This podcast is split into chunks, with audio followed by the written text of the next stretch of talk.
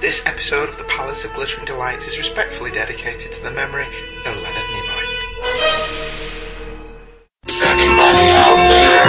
Roll up, roll up, ladies and gentlemen, and children of all ages. Books, comics, sci-fi, TV, and film, live from the Palace of Glittering Delights. And here, host Dandrew Leyland. Internet fanthink would have you believe many things. That Marvel make good movies but bad TV shows, that you can't like Star Wars and Star Trek, and my personal worldview is infinitely better than yours, and I have a meme to prove it. But one of the most contentious of fan statements is that all the odd numbered Star Trek movies are cack, a statement repeated on the TV show Spaced starring Simon Pegg.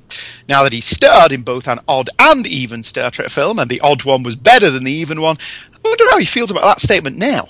Which brings us to the topic of tonight's show, an episode I like to call Suck It Haters. Special thanks to Dave Atterbury for the title. Yes, tonight we swing the palace doors open to welcome some very special guests to join me and discuss why we think that statement is erroneous. Mostly. Joining me in a piece of internet radio synergy are my Listen to the Prophets, a Deep Space Nine podcast co-host Paul, The Search for Spataro, and Sean Enterprise E. Engel. Welcome, gentlemen. Hey, thanks for having us. Yeah, thanks for having us over at the Palace, Andy. It's it's all right. Paul sounded nice, incredibly enthusiastic.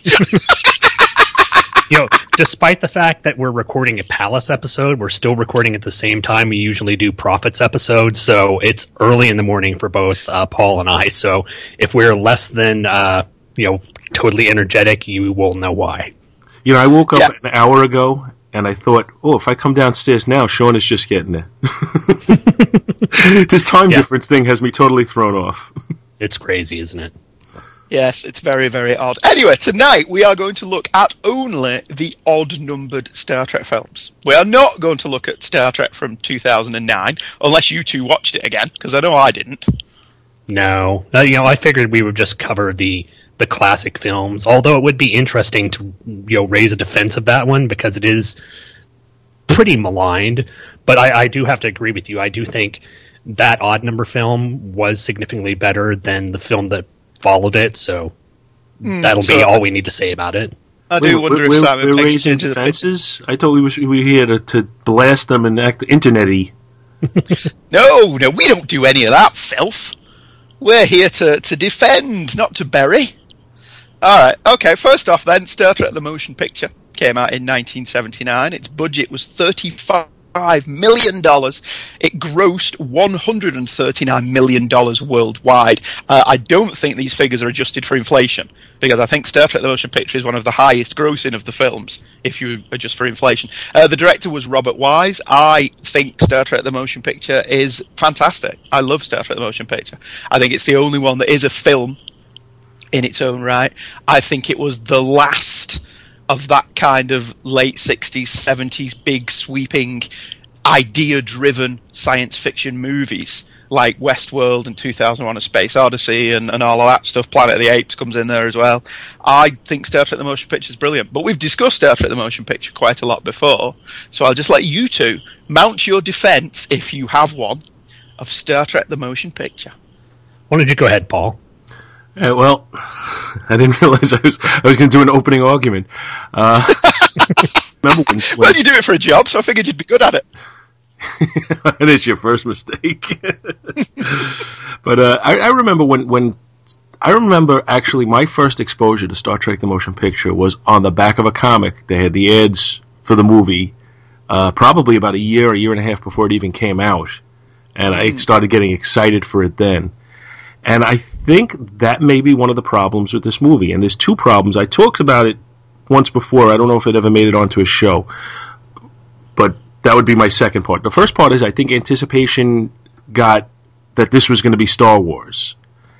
And I think that's one of the problems with this movie is people expected Star Wars and they didn't get Star Wars. They got the earlier, as you said, the earlier scientific incarnation, which is actually a more thoughtful, uh, more slow moving, slow burn type movie than what they got. They expected the actiony Star Wars and didn't get that.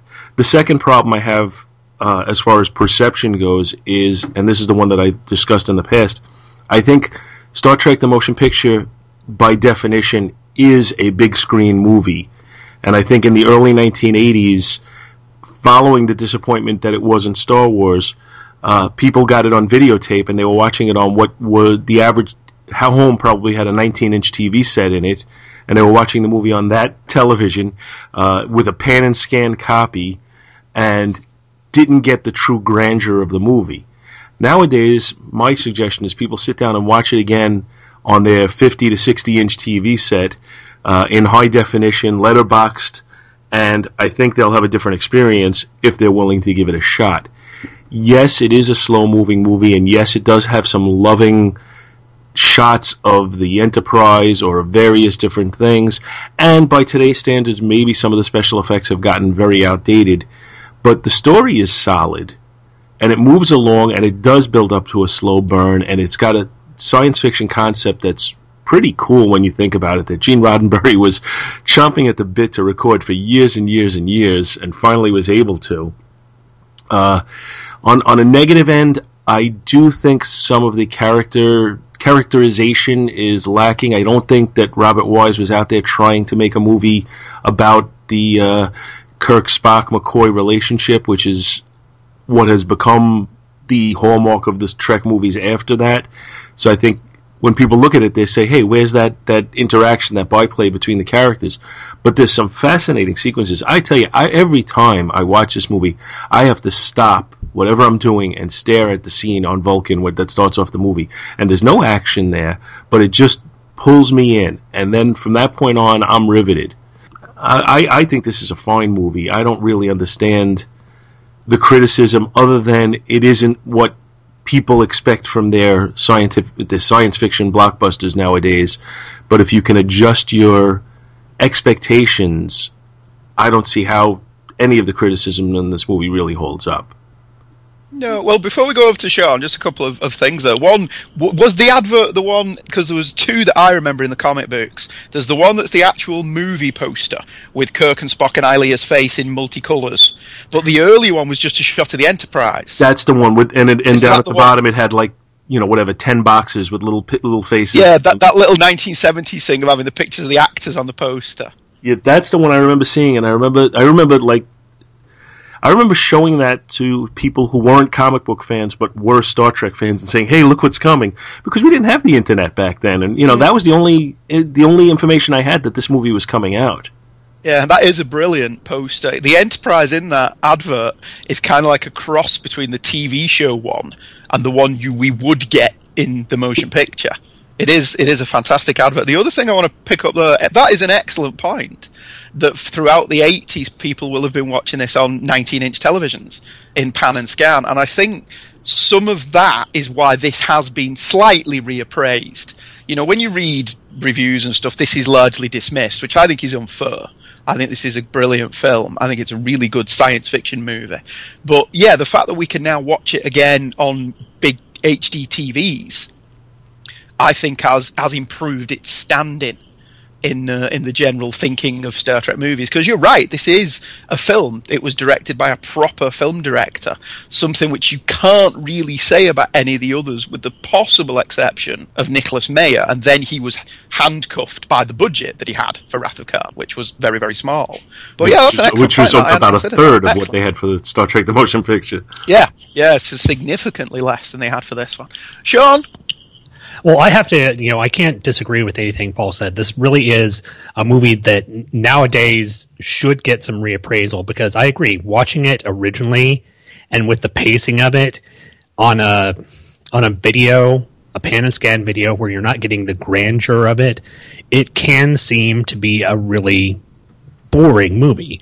But if you take in the fact that if you take in the fact it is um, supposed to be a proper science fiction movie along the lines of 2001, and if you're able to watch it in high definition, uh, like I, I actually watched mine on. I have the Blu-ray copy of the first six original movies, and that's where I watched all these movies, and the imagery is wonderful. A, a lot of the effects really hold up, more so than uh, effects from this time. Uh, it, going back to the original Star Wars, some of the effects in that look kind of blocky, and you can actually see a lot of the matte lines around it.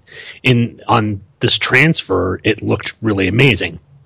The actors, they all look fresh, fit, young. Everyone looks good you know you, you'll see as they get older they start to progressively look a little bit less like they should be in a star trek role and more like they basically shouldn't. Um, the concept is really interesting for the time. Uh, at the time there we were interested in the voyager probes that were leaving the solar system and the idea of a voyager probe that had encountered this alien robotic planet let's just say maybe cybertron to keep uh, fanboy Miss Prime happy.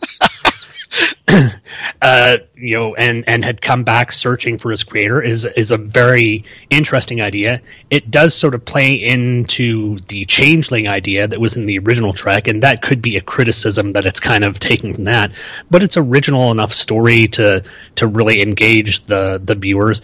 Um, I can't I can't really find any fault with this other than just it having a, a slower pace and I think I think Paul also got it right that because this came out after Star Wars, everyone figured this movie was going to be an action movie like Star Wars, and it wasn't. It was an intelligent, thought-provoking science fiction movie.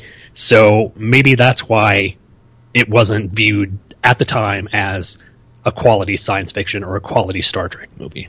I'm sorry, I just wanted to add into that. It's it's clearly not a movie that's made for the uh, MTD, MTV de- generation, and that's the only thing that, that seems to possibly have a uh, a negative effect on it to me.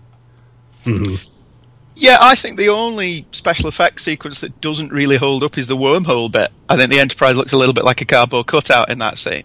But I I watched the DVD director's edition, which is my preferred version of the film. I, uh, I don't. I haven't bought the Blu-rays because that hasn't been transferred to the Blu-ray. But there's that many different versions of this film. It's like Superman the movie. Isn't there three completely different versions of this? There's the TV edit, which had loads of stuff put back in, the original theatrical release, and then Robert Wise's director's edition. Right.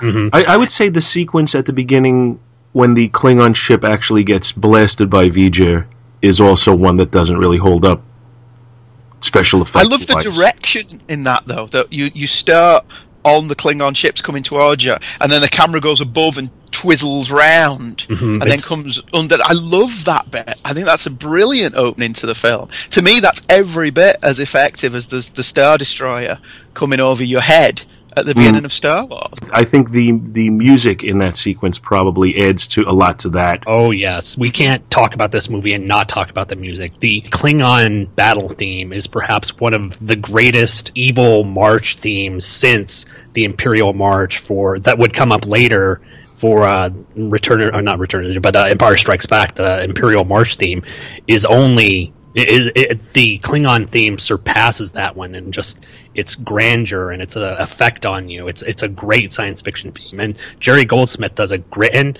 to to its credit, the theme from Star Trek: The Motion Picture would be repurposed to be the theme for Star Trek: The Next Generation. So there you go. the the The music for this movie is iconic. And I would have to listen to it again, but I think that Klingon. I would I would call it like a Klingon march uh, I think that was repurposed to basically become Worf's theme. When he'd come on the camera, you uh, in the movies, you'd actually hear that in the background. Yeah. Yep. Yeah, you're it, absolutely right. They they'd kind of use that as a uh, oh, what do they call it? Uh, John Williams. Do do do yeah. do do do do do do do that bit. Yep, exactly. Yeah, the, the, the, score is absolutely magnificent. Jerry Goldsmith's score for this film is brilliant. And I love that not only does he do that, he gives it a brand new spanking theme, which sounds much better in this film than it did on Seven Years of the Next Generation. The, the Dennis McCarthy rearrangement, probably because of TV budgetary restrictions, just sounds a little bit tinny. Mm-hmm. And not as sweeping or epic as the, the opening to the motion picture. Well, I'm, I'm certain he did get the full orchestra to to back him no, up to do that. He, he, probably didn't have that. So the motion picture is still the preferred version. But all the way through the film, he weaves his themes with his kind of like Planet of the Apes, more esoteric soundtrack. And he blends both of them together, just the drum noises whenever you see V'ger is very Planet of the Apes. What he would do on that score. So Goldsmith did did no wrong Well, on you- Star Trek: The Motion Picture.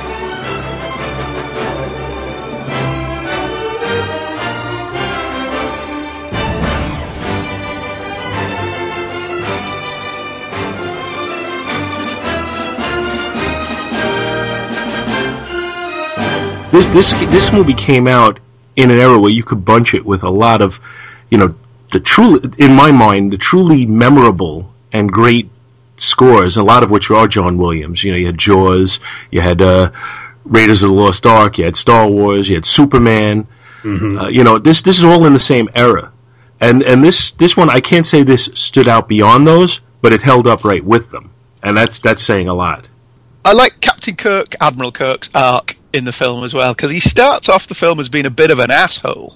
He's Oh, determined absolutely. to get captaincy of the Enterprise back, and he doesn't care who he has to walk over to get it. And McCoy is there. DeForest Kelley's brilliant in this film. D, I think D. Kelley's uh, the unsung hero of the movie because every time he's on screen, he lights up the stage as he always did. But he's the one just poking holes in Kirk's pomposity all the way through the film until he finally gets Kirk to see that you're being a jerk.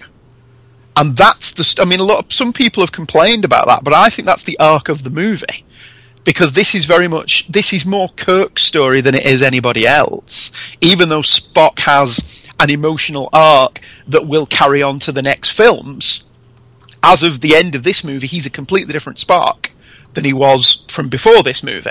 And Nimoy carries that performance on through the rest of them. This is Kirk's story. Even more so, I think, than Decker and Ilia, who really are just guest stars of the week. This is a Captain Kirk story. And I think Shatner is good in it for the most part. There's a couple of line deliveries that are a bit off. But for the most part, he looks good.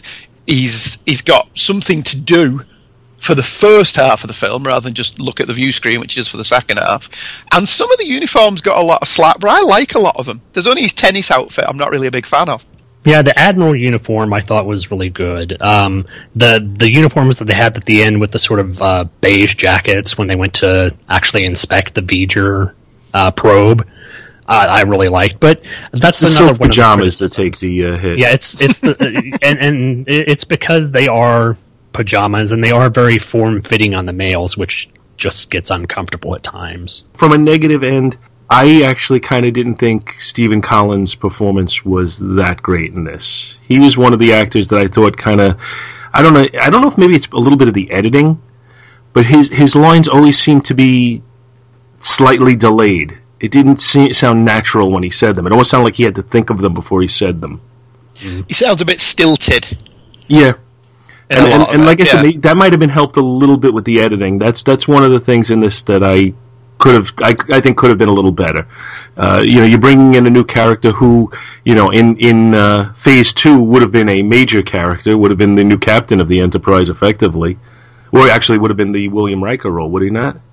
yeah, he would. He was going to be the first officer. Yeah. Because because uh, Shatner was coming back for Phase Two, correct? Wasn't he? Yeah, the only one who wasn't coming back was Leonard Nimoy because this uh, this was originally the pilot episode for Phase Two, which then didn't happen. I mean, Starlog magazine published. They must have got very far in the development of that series because Starlog magazine published an episode guide for what would have been the first season of Phase Two, and they had story synopsis. Sometimes very limited synopsises, sometimes only one line, but they had a story synopsis for all twenty-two episodes.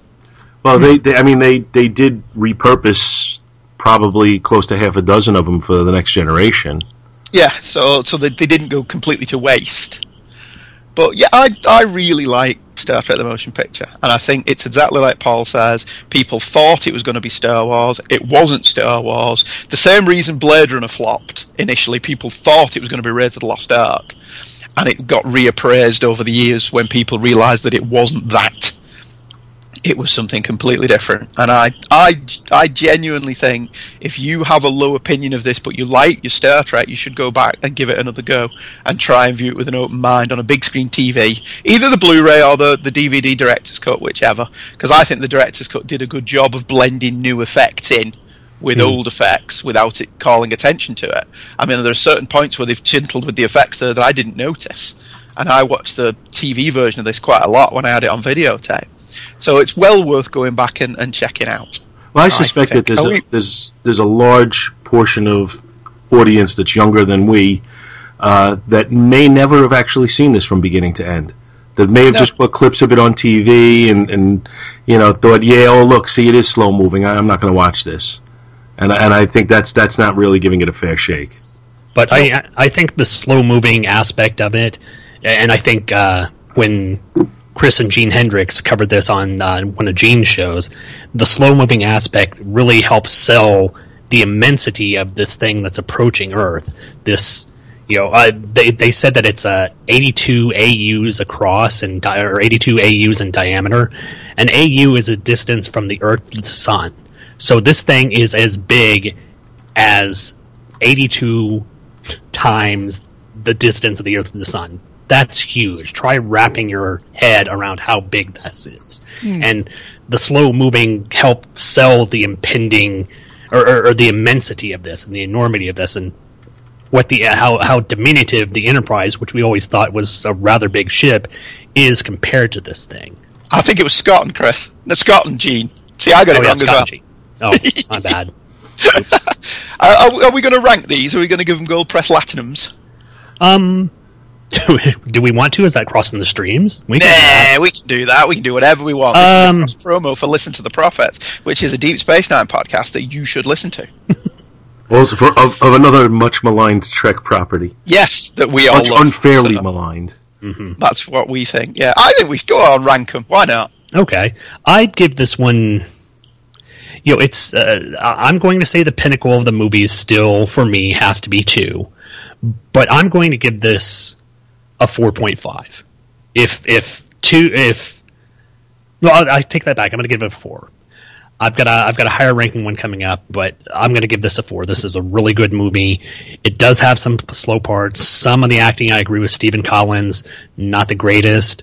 Uh, we never really mentioned Ilia, but I think because most of her role is her supposed to be uh, as this alien probe, her stilted acting is uh, okay for that. But I'm going to go ahead and give it a four bars. Why not? Paul. Yeah, I'm I'm gonna fall right in line with you and say four four uh, bars of Latinum, and I think again I watch it, I become riveted to my TV set.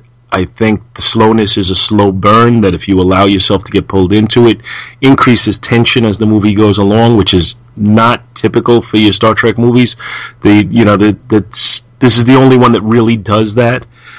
Um, I do have some acting questions about it. I do have some editing questions. That's the only reason it's not five.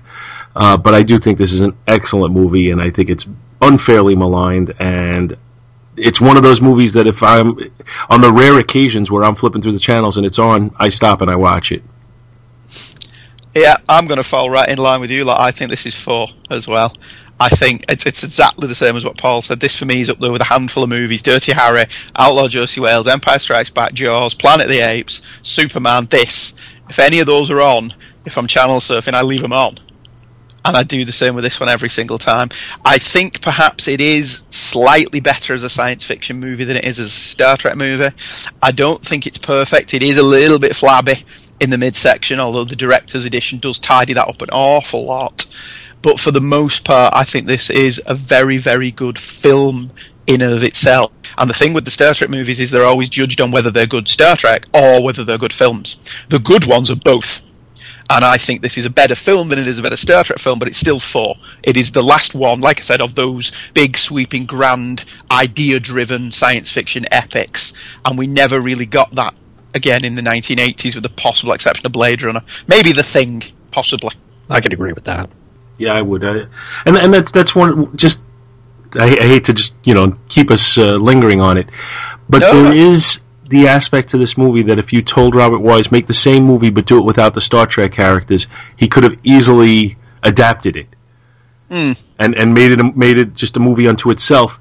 And and when I was younger, I did consider that a little bit of a criticism. Oh, look at this guy; he's not even really making a movie. He doesn't even care about the Star Trek characters.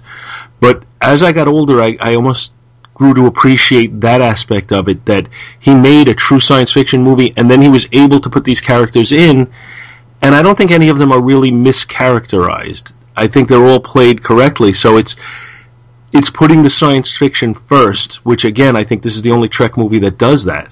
I see that as a positive at this point, whereas, like I said, at one time I did view it as a little bit of a negative. Hmm. Well, it was it was the motion picture. It wasn't a TV show put on on a big screen. It was Star Trek the motion picture. It was everything they couldn't afford, everything they wanted to do but couldn't on a TV show budget. And I think it's telling that this doesn't end in a fist fight. It's proper Gene Roddenberry Star Trek.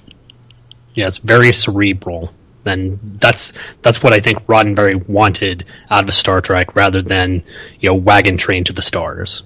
Hmm. He had to do that to get it on the air. Yeah, But, okay, right. Well, the next odd numbered Star Trek film, Star Trek 3 The Search for Spock, came out in 1984. This one had a budget of $17 million, significantly less than Star Trek The Motion Picture, but made an impressive $87 million. So, in terms of profit, it made uh, quite a, a decent return on its investment. The director for this one was Mr. Spock himself, Leonard Nimoy. Who wants to go first? Well, I'll go first if you don't Okay. mind. This is going to be probably my favorite out of the odd number movies. This one introduced the Klingons back into the Star Trek mythos, and it did it superbly.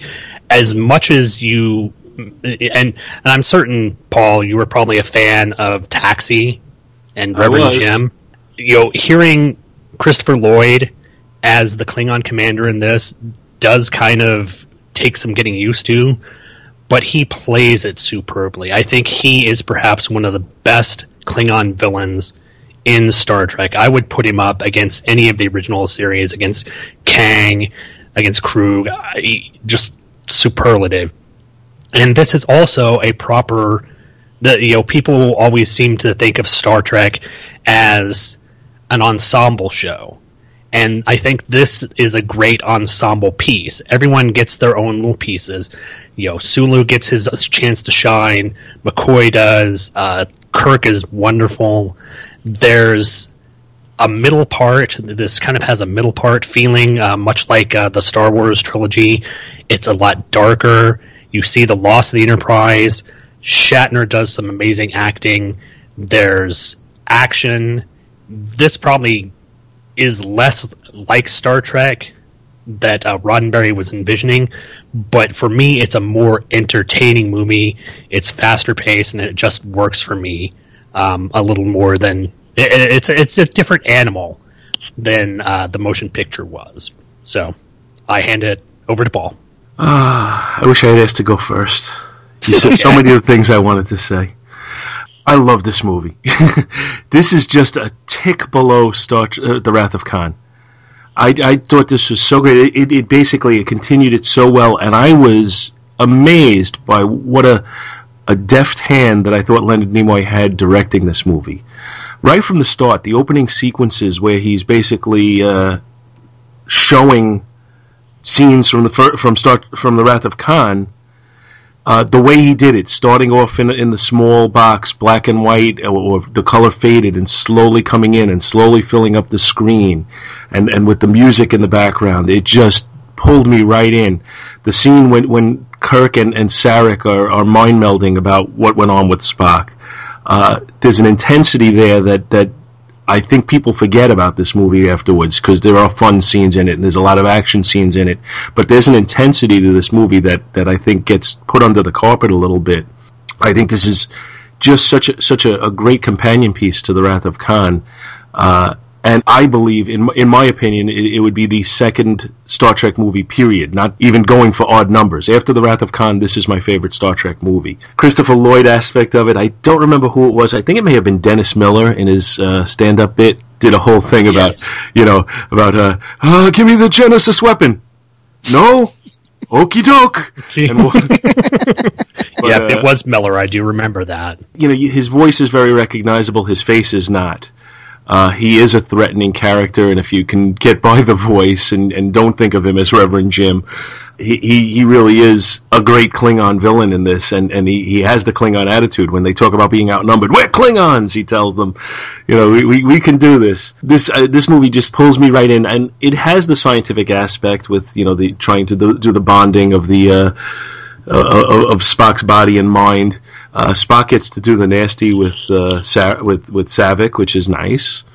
Uh, when, when he's going through his pon farr on the planet, Yeah, he, he gets a handy, basically.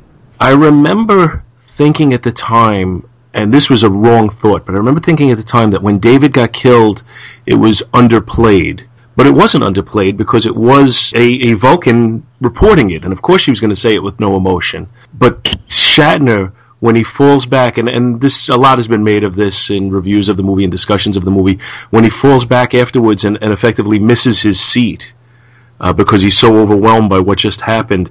It's just a great piece of, of emotional acting there.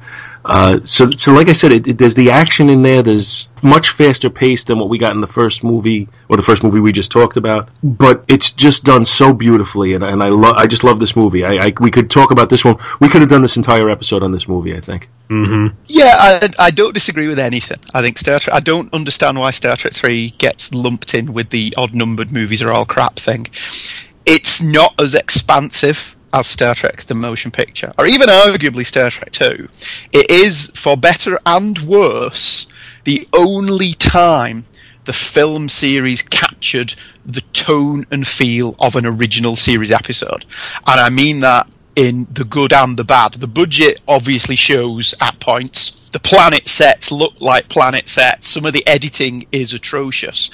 But, as with the best episodes of the show, it transcends the budgetary limit- limitations to embrace the character and the story, and it takes it all seriously while still having a little bit of tongue-in-cheek fun in there. You know that Klingon bastard. It's his revenge for all the, the Vulcan bastard. Sorry, it's his revenge for all the arguments he lost. that stuff. And Shatner's really good in this film. I mean, if you compare his performance in this to the one we're going to talk about next, it's like two different actors. I don't know whether he's bringing his A game because Leonard's behind the camera, so he feels he has to carry the thing more on his shoulders because he's not got his partner there anymore, or if it's just a case of all right, everyone thinks Leonard Nimoy is the actor in this show, I'll show him because he's very, very rarely over the top at all in this movie. I mean, the only time, and this is stretching it, is the "you, I have had enough of you" bit. I think his delivery there is a little bit, I don't know, but there's no other way he could really have done it because he's got to fit the line in between kicking him in the face. Mm-hmm. So that's it's that's yeah. typical. That's typical Shatner, you know, drama. That's typical Shatner fight scene, uh, and then that's that's what we get from the original series. That's the original series feel that we're getting there, and it's glorious. I don't I don't have a problem with him doing the staccato I have had enough. of You, I mean, it's brilliant. Yeah, oh, it works. That was the only time though I'm watching it and going, oh, that's a bit Shatnery. Whereas through the rest of the film, he's he's totally invested in what he's doing, and he delivers a really good performance. You have to kind of dial down the ending to Wrath of Khan to make this work. Wrath of Khan ended, everyone was joyous and moderately happy, despite the fact Spock had died, and suddenly they're all miserable again. But you can you can you can say that's because over the journey back home they've had to drop everybody off wherever they've dropped them all off, and you know McCoy's been going slightly insane, and maybe they've not been able to reach top speed, so they're all going a little bit mad because of the damage. Vonda McIntyre's novel to this has a hundred pages before the film even begins of picking up the threads from the end of, of the Wrath of Khan and Carol Marcus is still on the ship at the beginning of the novel, I think, and he has to drop her off somewhere, and then they take Saavik and David and rendezvous with the Grissom, and all of that happens in the novel, and then the, the, the film joins the novel. I think it's at chapter four, And Vonda McIntyre's novel of this is, is absolutely brilliant. It's got all the mysticism and, and Vulcan stuff that you expect from a TV show, but it's got the action and adventure that you also expect from the TV show. There's a lovely little cameo in the middle of it where the limping and wounded Enterprise comes into space dock, and it's Janice Rand watching it come in, and just knowing that it's her, and she completely sells. what have you done to my ship? Because hmm. everyone has that opinion. If you've served on the Enterprise, it's your ship. And Yeah, if you consider she'll have been looking at a blue screen. So that is actually a really good piece of acting on her part, and that's the only bit she's in this film, which is a real shame because I like Janice Rand. But the story all works really well. It picks up all the loose ends from the other film, despite the fact it was never intended to. And Harve Bennett is on record as saying he wrote this film backwards. He wrote the last scene first, and then said, "Right, how do we get here?" And he wrote the next scene. Well, they arrive on Vulcan. Well, how do they arrive on Vulcan? They arrive on a Klingon ship. And he's gone, "Oh, that's brilliant." So how did they get a Klingon? sh-" And he wrote the film backwards. He's actually got. He's actually said that in an interview. The final scene was the first scene he wrote. That's genius. It is. It's absolutely fantastic. But And when you think I- about it, it is genius and, and it's an incredibly hard undertaking. But when you think about it, how else could you go about this movie? Because you know the ultimate end game is that Spock has to be resurrected. So you have Hmm. to figure out how do I get to him being resurrected. Yeah, I mean, it is probably the most predictable film in the history of, of film. You know, the title, The Search for Spock, they're not not going to find him. But I like how they play with it throughout. William Shatner's credit comes on at the beginning, and then there's a longer than normal gap before DeForest Kelley gets his credit. Like they were playing with the idea that, yeah, we're going to put Leonard Nimoy's name here. Oh, no, we're not. And, So and that- Nimoy doesn't come in until the director thing, and then you don't really see any any other credits for him until the the end of the movie. until the end of the film, but he dubs over when McCoy starts speaking. And there's just so many lovely little bits in this. Again, D. Kelley is most valuable player by far. His performance in this one is just fantastic. Particularly the scene in the middle where he, he goes to do the Vulcan nerve pinch on the Starfleet guy and it doesn't work. And his conversation to listen to me, you backwards friend. Genesis may well be planet forbidden. That's brilliant. And apparently, again, this is in one of the making of novels. I don't even remember which one at this point. But apparently, they had to pull Shatner back from wanting to be in those scenes with D. Kelley. And Harve Bennett basically put his foot down and said, No, these are McCoy's scenes. You shouldn't be there. and I, I think that Shatner's recognising that there were some pretty damn good scenes. Yeah. And Mhm. as a, he wanted in on them, and Harve Bennett said no. But, but he had his he had his uh, he had his opportunities in this movie with the uh, death of David, which I, again, mm-hmm. as I said, he I thought he played masterfully, and when the Enterprise explodes. Yes. There's the mm-hmm. scene after that. I think he's great in that because he does underplay it a little bit. You know, oh my God, what have I done? But he doesn't it- like he doesn't overact it at all. I think he did a beautiful job with it. And again, we go back to DeForest Kelley being the one saying, "You do what we all you always do. Give us a fighting chance." I mean, it's Uh, this is just stellar acting from the main cast. It's it's sad that they the idea of the odd number Star Treks are bad because this one holds up as one of the greatest Star Trek films. Hmm. It is. It, that's the key word, though. It's one of the best Star Trek films. It really is fantastic. But Shatner brings subtle comedy to this one. The absolutely brilliant delivery of the line, the word is no. I am therefore going anyway, is funny. The way he delivers that line is funny. It, the bit at the end, you said you would kill me. I'll kill you later. Get out. That brilliant stuff. He's he's underplaying the comedy as well. And Later to be replayed by Arnold Schwarzenegger with uh, "You told me you'd kill me first. I lied." You had to get a Schwarzenegger in, didn't you? La. Well, Bill's not here, so we have to squeeze a, a homage to Bill in. But yeah, he's brilliant in it. D. Kelley's brilliant in it. I, I would argue Chekov doesn't really get a lot to do, but Chekov's Yeah. quite dull as a character anyway, so Yeah. nobody cares. And they gave him a lot in the Wrath of Khan in comparison. yeah, Yeah. he he had a lot to do in Khan. I mean, even Uhura, the Mister Adventure scene. Yeah, Sulu Sulu gets to take down the you know the guy who calls him Tiny. It's it's Don't call me Wonderful. Tiny. The guy that Kirk speaks to on the bridge, who asks him, "Is there going to be a ceremony?" is Phil Morris, who would not only go on to be in the remake of Mission Impossible, playing his dad's character's son, because his dad played Barney in Mission Impossible. He is also in Smallville as the Martian Manhunter. Oh yeah, and he's all. I think he's also a uh, character voice actor. I think he does a lot of. Uh, did, Didn't he do John Stewart? I think he may have done John Stewart on the uh, Justice League and Justice League Unlimited. He, so- he may have done. I don't know for certain, but I know he's in Miri. okay. He's one of the kids in Miri. Oh. Oh, really? Wow, So- I had no idea. So you could you can argue, did he go from Miri to joining Starfleet? And is he the same guy, or is he one of the kids in on the Children Shall Lead? It's one of them. Hmm. But anyway, my, my fan canon is he's that kid. There and he's you go. up to be in That's Starfleet. awesome. I didn't And know that. Yeah, it's brilliant. I mean, I think the Grissom having pink seats. I was looking at that going pink. That's a that's an odd design choice for a military vessel. Although you can argue it's a science vessel. And Yeah. we're, we're gonna we're gonna visit revisit this later, but uh, Captain Esteban probably not much more effective than Captain Harriman. No, he, he's quite crap as a captain. But again, Sadly. you know, maybe a science captain isn't expected to go into battle. I don't know. But Kruge is, is absolutely fantastic in it. The, have you read the DC Comics adaptation of this? I haven't, I, I The but I'm wishing I comic- had. The DC comic book adaptation, you can pick it up in cheap bins now. I see it I, all I the have time. the Star, I have the Star Trek uh, DVD of the comics DVD, so I I go, sorry, go and check it I have out. in there. it's it's got a brilliant cover by Howard Chaykin. Absolutely fantastic cover. And the art in it, considering it's by the guys who did the monthly series, is really good. Now, Tom Sutton and Ricardo Villagran's art on the monthly series would be variable, I think is the word that we'd Uh-huh. look for. But it's a really good adaptation of the film. And they alter the line of dialogue. Captain, oh, guy, what's his name? Who tells Kirk the Enterprise is going to be decommissioned and um, it's 20 years old. In the comic adaptation, they say he's 40 years old. And apparently that line was in the script, and then Harv Bennett changed it at the last minute because he thought audiences would be confused.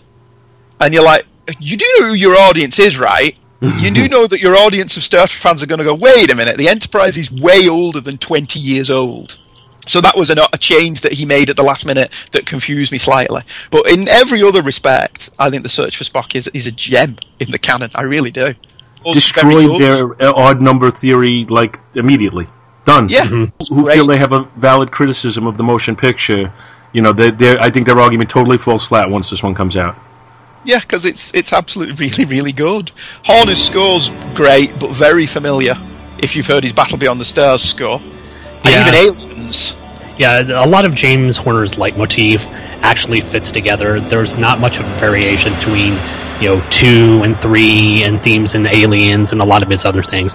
It, it, it's it's not as grandiose as Goldsmith's, but it does it does have that sort. of. It's got a nice blend between Goldsmith and between, say, a John Williams as well. So it's it's a it's a good score. I, I can listen to it and be entertained by it, especially Stealing the Enterprise, hmm which is a fantastic score for a great scene. And all the way through that, the way Shatner's playing it, you get the, the he's playing it as he's not entirely sure this is going to work. He's actually playing it as very nervous throughout that, that whole scene. That come on, guys, speed it up, speed it up. It's really, really good. Um, Go on, that's, Scotty. that's a stand-up scene. Yeah, that's Mm. Well, a and the whole idea- scene in the film.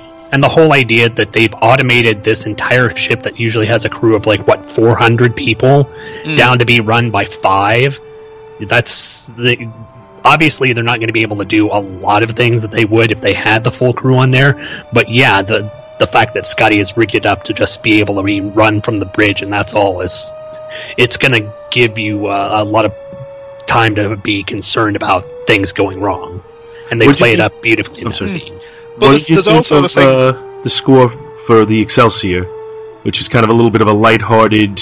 I hate the bit where Excelsior breaks down and you hear. Mhm. I think that's a little bit camp, a little bit too comedy. But I do like Scotty's giving him the butts, nuts and bolts. He's dismantled the transwarp drive. but later on, I love Scotty's line about, yeah, I've, I've rigged it that we can basically fly the thing, but I didn't think we'd be taking her into battle. We've not got much in the way of weapons. So he's Yeah. not had time to set it up to run completely. Enterprise D would can run with two people. So that was a nice realistic moment. And Shatner then goes into Kirk doing Corbomite maneuver. He's bluffing through that entire conversation with Kruge, and Kruge calls him on it. Which again is Trust something we've not really seen before. Yeah. He's actually met an adversary worthy of him. Kruge, it's for me, Kruge is one of the best Klingons ever. Christopher Lloyd is really, really good in it. The only thing that would have made this better is they brought John Colicos back. But that's no disrespect to Christopher Lloyd, who I think he's brilliant in it. No, I have to agree. I think uh, he he sets the standard for the Klingons, you know, coming forward from this movie.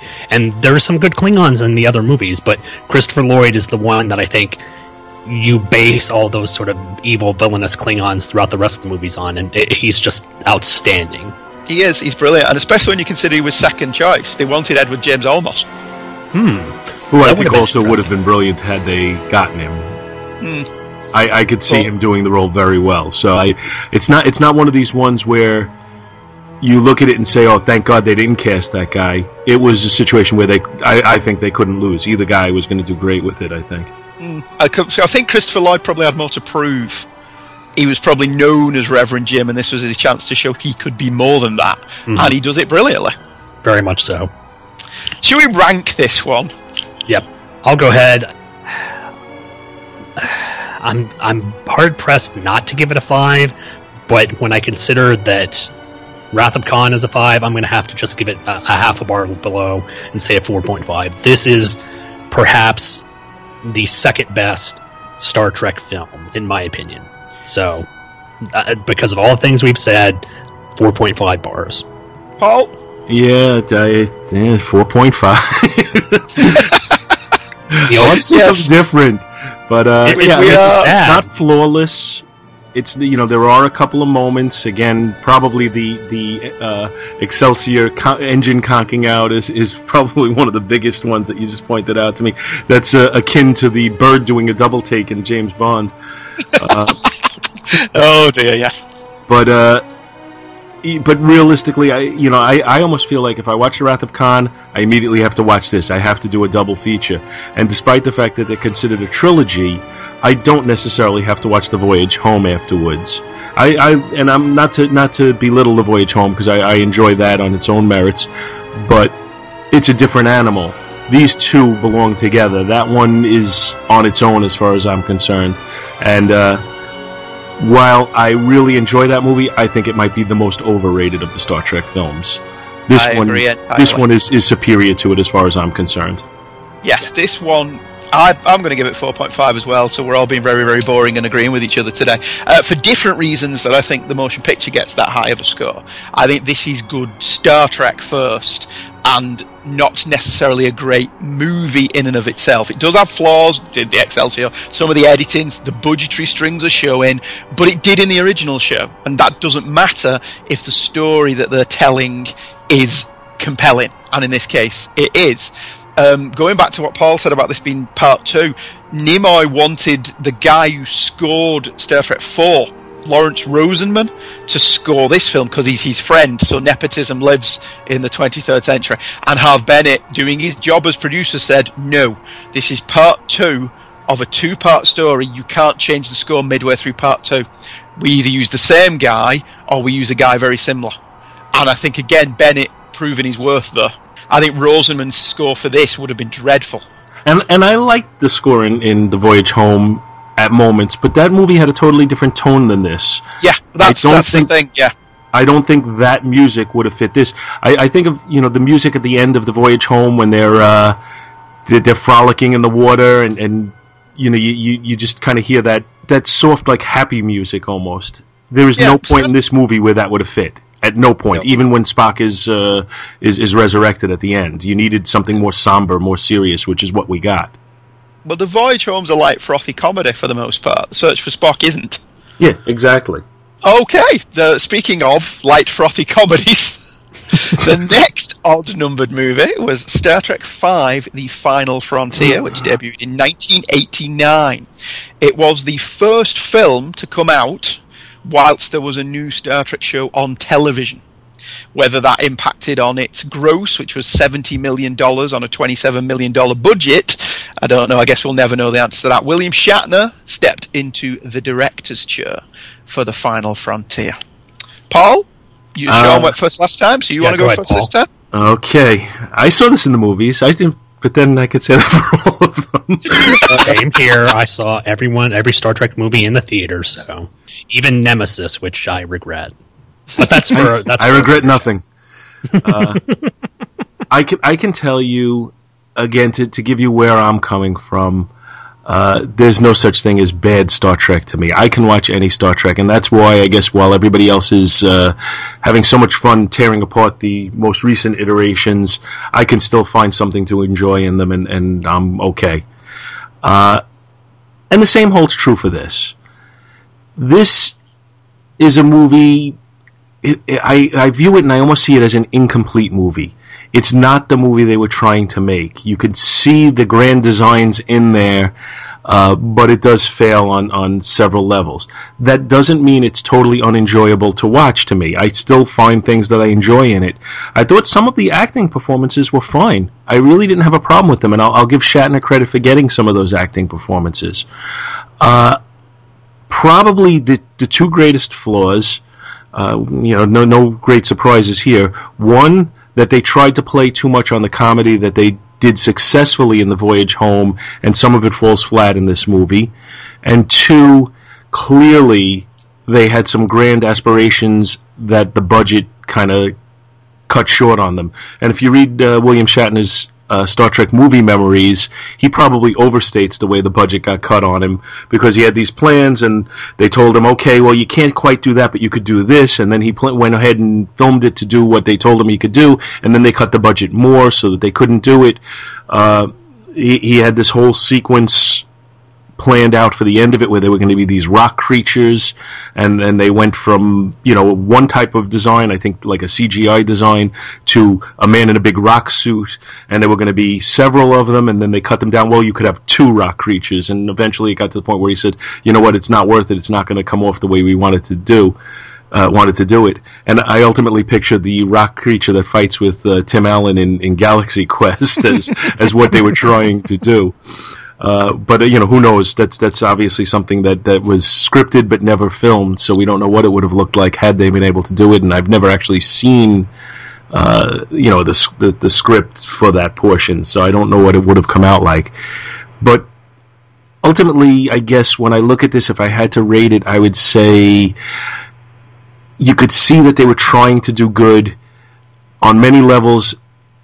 That comes through, but you know, falls short. Uh, I still enjoy it as a movie. I could still watch it. I remember afterwards reading an interview with Lawrence Luckinbill where he, he basically said anybody who says William Shatner's a bad director, I'll, I'll fight them.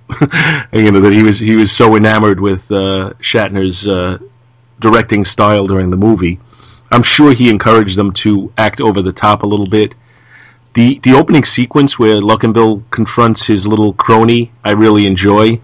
I think the nadir of the movie is probably when uh, Uhura is singing naked. Uh, yeah. So you know you get the highs and the lows in this movie. It, it really, I think it hits both. I really do. Uh, the the worst special effects sequence I think is when Scotty cuts them out of the brig and, and you see the wall. It looks so phony as it falls to the ground. Uh, or or even the scene when uh, Sulu pilots the shuttle into the ship. You could see that that they wanted it to be so much more spectacular than what the special effects let them do. So, pluses and minuses. I think the Klingon villain is kind of a cipher. I don't think there's really anything there. Uh, but I do like some of the acting. I do like the concept of the movie. And I think the end when they meet up with the alien slash god figure, I kind of like that. I think people put that down, and I enjoy that. I, I, I like the way they did the voice on the character. I like the way uh, the way Kirk stood up to him. Uh, there's there's a lot of aspects of this movie that again I think are, are positives. There are negatives. I'm not going to try and deny that.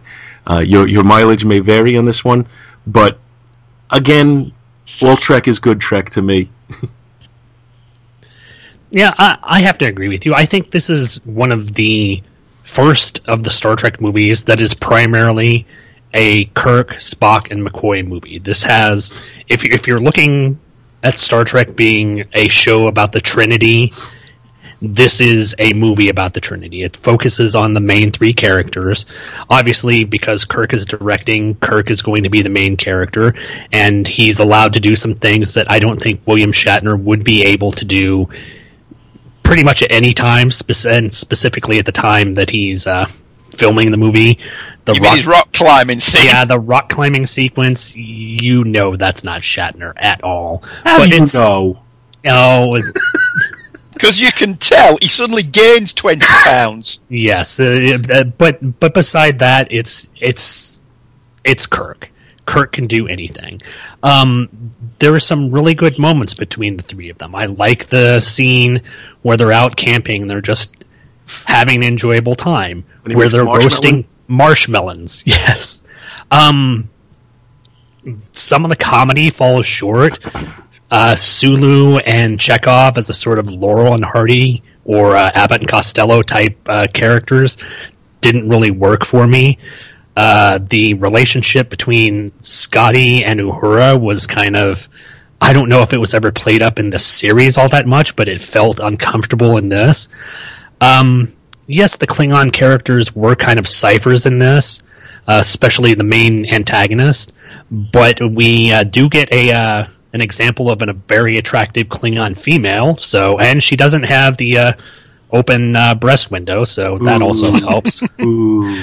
Um, uh, let's see. I think this was probably one of the first films in the Star Trek franchise that tried to majorly use uh, digital animation, CGI animation, and you can tell it's not up to par yet. Uh, like like you said, the scene with the shuttle and the scene with the Klingon, you know, firing lasers or firing phasers look just kind of. It, it doesn't hold up, but if you're looking for a film that is about the main three cast characters, Kirk, Spock, and McCoy, then this is a film that at least the least scratch your itch for that. I think we're going to have our first disagreement. Uh oh. uh, uh, if this wasn't the original series cast, I think this is an utter bomb. I really do.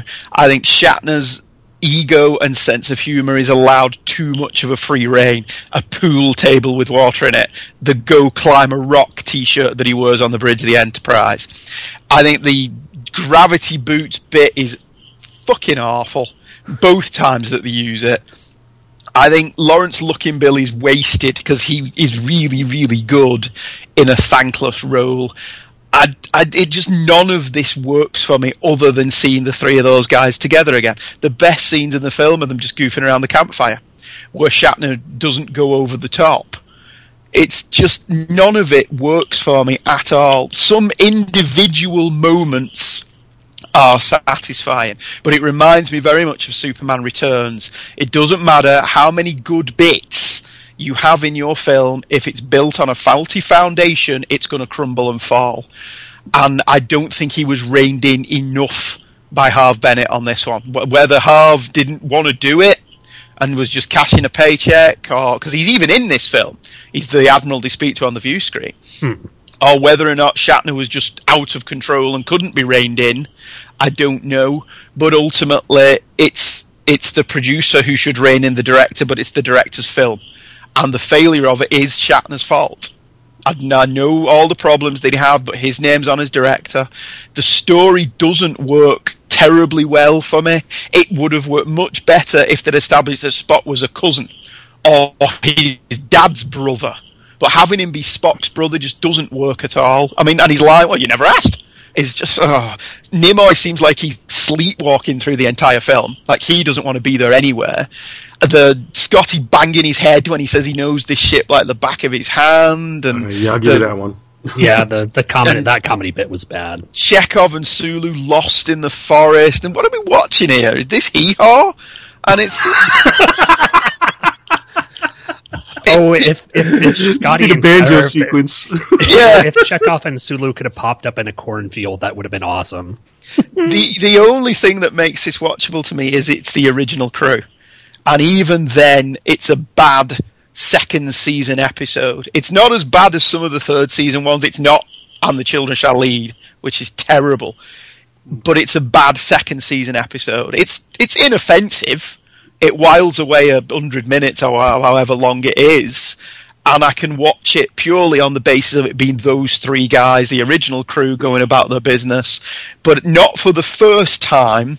I think a Star Trek film will pander to Shatner's ego to the detriment of the movie, and it just it's it's easily the worst of the original cycle of Star Trek films for me, even including Nemesis. I think. I'm, I'm, you know what? I'm going to agree with you on that. I just don't dislike it to the level you do. I, I, in fact, I don't dislike it at all, but I don't. Uh, but it, but I would say, yeah, I would rank this the, the uh, if I had to rank all the Trek movies in order, uh, with you know with the original crews, uh, this would be the bottom. I, It didn't help as well that at the time this came out, Next Generation was in its third season, which is arguably the best season of that show. It didn't deliver a terrible. Well, all right, maybe there's one terrible segment in season three, the one where Deanna Troi loses her powers and just turns into a bitch for 45 minutes. But for the Turns most part, season well, a bigger bitch for, for 45 minutes. For on a weekly basis, you were watching Star Trek that could couldn't put a foot wrong, and you'd got the best of both worlds and yesterday's Enterprise in that same season that we got this in the movie theaters, and it's just it just didn't stack up, and suddenly the original crew were looking tired. Yeah, they did start to show their age a little bit in this one. Uh, you know, they, they, they were getting a little bit more paunchy.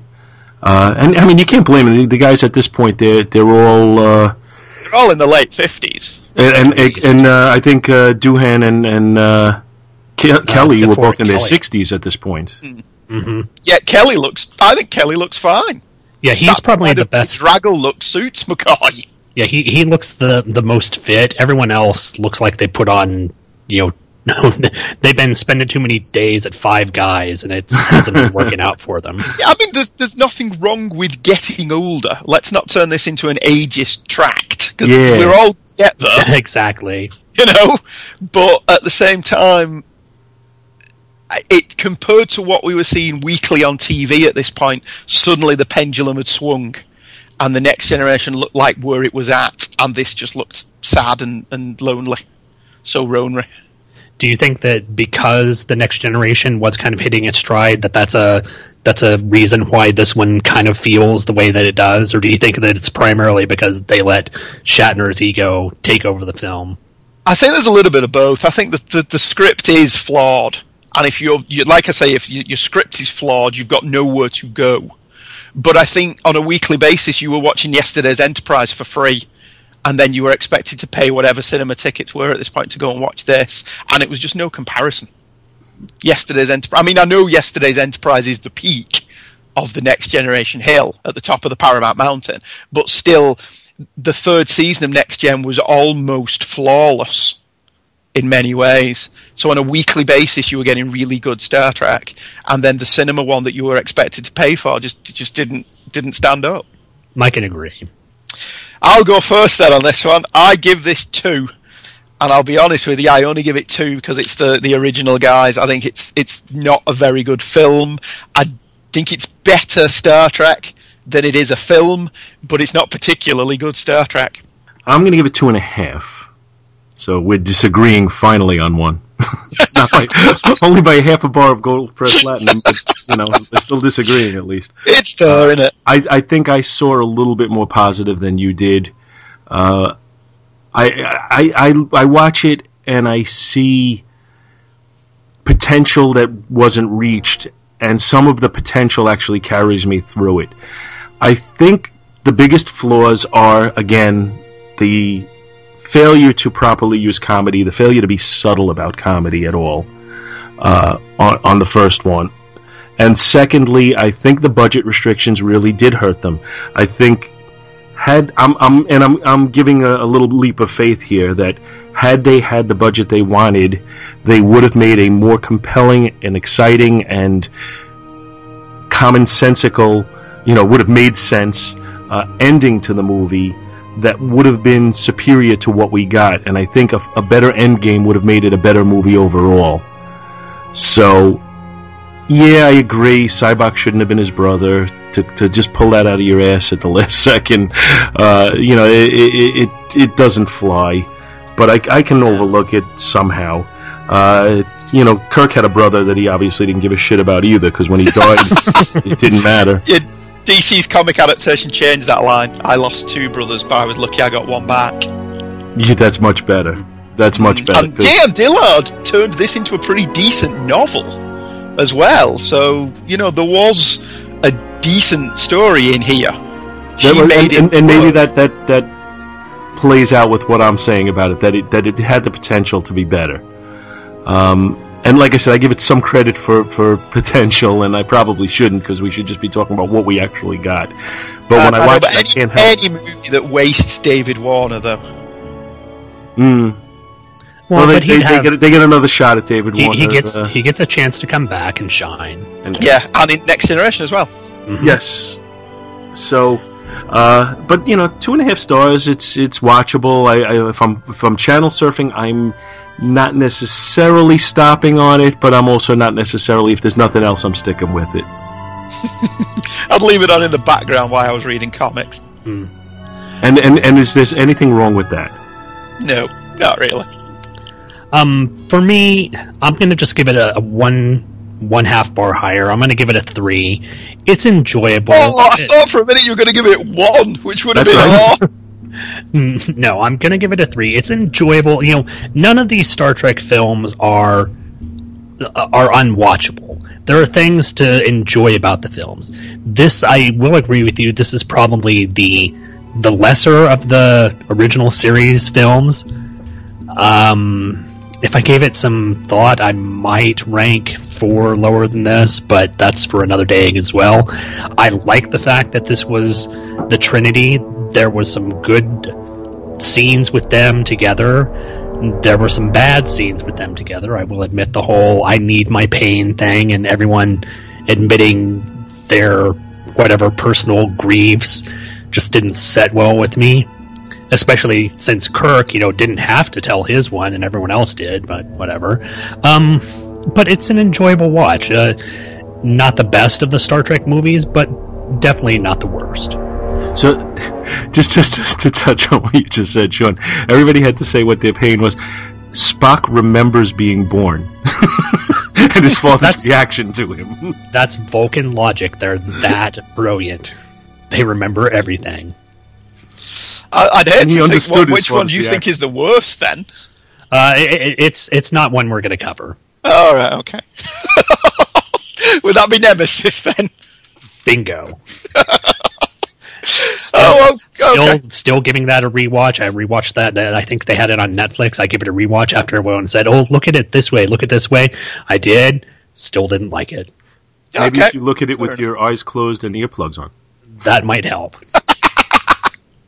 Yes. We journeyed over to the next generation for 1994's Generations. Aptly titled, the original cast had been pensioned off in Star Trek Six: The Undiscovered Country. And the next generation, after seven successful seasons on television, were promoted to the big screen. Generations had a $35 million budget and made $118 million in worldwide box office returns. So again, did quite well. David Carson, who directed uh, episodes of the show Yesterday's Enterprise, was one of his. The pilot for Deep Space Nine, uh, the episode where Geordi's trapped on the planet with the Romulans stuck down the hole. That was one of his. Was the director of Generations. It was offered to Leonard Nimoy, who turned it down. All right, so Sean, you you take the Generations baton. Now, this is one of those films that when you watch it, that that when you mature, the film has a different meaning from you. When when I first watched this, I was 24. Uh, it was 94. I had just gotten married. I enjoyed the film, but I wasn't too keen on it. Watching it now or rewatching it recently, I get because I'm a father and I have children, the film has a different meaning to it.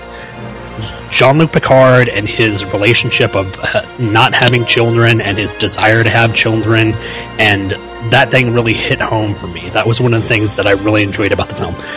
The the concept is really interesting.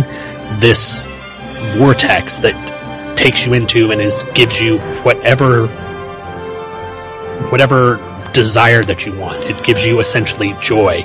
Is a very interesting sci-fi concept that I don't think we really touched on since the, the motion picture. Really, um, I think some of the bad things were that they had to be sh- shackled with using the original set.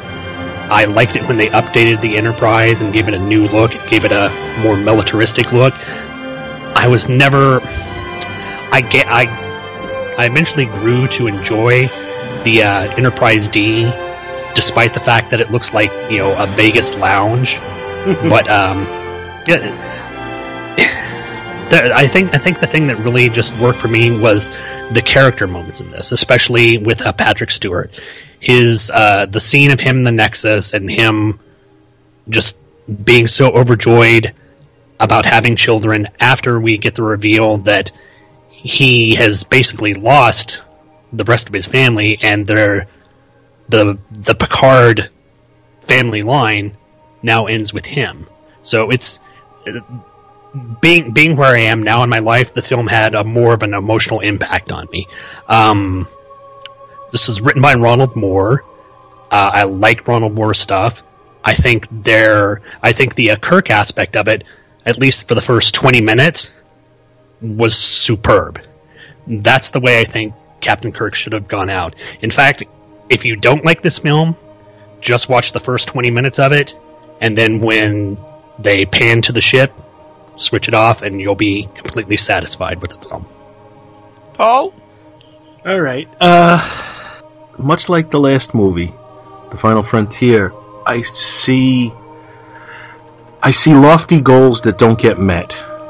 And that's the problem I have with it. I think uh, I think they wanted to do a real real exciting sequence with the original cast, but I think Leonard Leonard Nimoy and and uh, DeForest Kelley not being in it really really took away from it. Uh, in fact, I think they got a little lazy there and they didn't even bother rewriting some sequences that they should have when they planned for them to be in there. Because when Chekov starts making people nurses, uh, it, That's it clearly McCoy's Yeah, that's line. Kelley. that's clearly McCoy's line. And when uh, when when Shatner says about bedside manner, that that line was clearly meant to be said to McCoy. Uh, so they got a little lazy with with some of the writing. I thought in that sequence. Uh, Harriman is kind of shown to be very incompetent. I don't know that they put him in charge of the flagship. Uh, so, so I, you know, like that. That just didn't. It would have. It would have been better if he had been shown to be competent, but just not Kirk, and then Kirk steps in and, and helps him. But he really wasn't. He was shown. He was almost portrayed as a buffoon, and I, I, I didn't like that aspect of it. Uh, I still, to this day, I keep going back to what Chris and Scott said when they read when they uh, reviewed the movie or when they did the commentary on the movie that had they had Joan Collins be the lost love for Shatner, it would have just added so much more of a level of of uh, of, of really understanding how this is his paradise and what he's giving up by leaving there. Uh, just having you know uh, Antonia or whatever it is, somebody we've never met, we never cared about. You know, it's, it's just uh, it's just viewed as another just another woman in his life, which is nothing. She could have you could have had a, an Orion slave girl; it would have been just as effective. Uh, you know, if, if you weren't going to do Joan Collins, you could have done Carol Marcus. One of those two, I think, would have been really just adding to the to the pathos in the movie. Have Uh, even bought Miramanee. I Yeah, I a would've gone Miramanee. Of his, of his child that she died carrying. I'd have Mhm. bought that. Yeah, that, I mean, you, th- there's things that could have been done easily with that, and and if Joan Collins didn't want to be in it, it doesn't matter. You didn't see her up close. It still could have. He could have. They could have just used the name. It still would have changed what was going on. Uh, you know, you Joan have to Collins change the would scene. have been in it.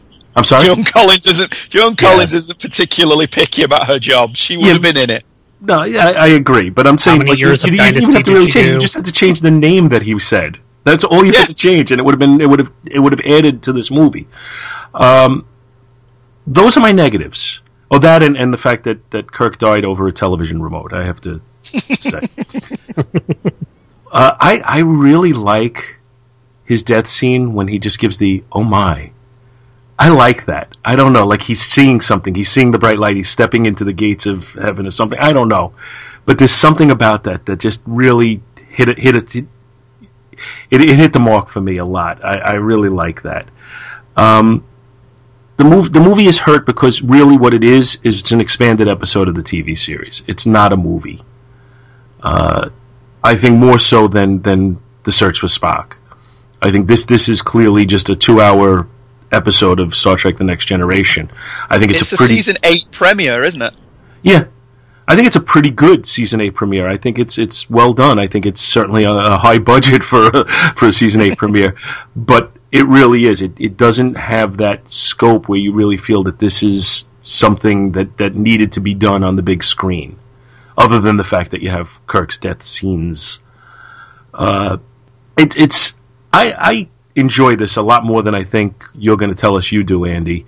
Uh, but I do see a lot of lost potential on this one, and and other than that, I enjoy this movie, and and I think it's it's it's all right. Oh, okay. You ready? It does. Uh, for ages, I've actually gone on record as saying I think this is terrible. I think it's a disservice to the character of Captain Kirk. I think it's wildly uneven. I think that it's flabby in a lot of places, particularly once we get into the Nexus and we have that interminable scene of Picard with his Dickensian family, which is boring as hell. And then we've got William Shatner's ego trip, sorry, Kirk's fantasy of living in a cabin surrounded by Dobermans and horses and some woman we've never met and don't care about. That's awful. And the score is bland as hell because it's, you know, basically the Deep Space Nine theme over and over again. And yet, watching it for this, certainly for the first two thirds of it, I found myself really enjoying it. Now, whether that's because we've now gone past this era and it's actually nice to go back and revisit the cast of the next generation, whether it's now Star Trek has, for better or worse, become summer blockbuster, science fantasy, action adventure as opposed to thought provoking science fiction. Whether it was just nice to spend some time with some old friends again in a movie that I previously despised, whether it's just I have finally accepted that this is the film we got, not the one I wanted it to be, then I don't know. It could be any of those reasons, it could be all of those reasons. I still think there's a major misstep at the end. I think instead of Kirk going to Picard and helping him fight Soran, Picard should have been fighting Soran, Kirk should have took command of Enterprise D and it shouldn't have crashed. It could have been destroyed in battle and the crew got off in another way, but how cool would it have been to have Captain Kirk on the bridge of Enterprise D at the end of this movie commanding the crew? And I think that's the major misstep of the film.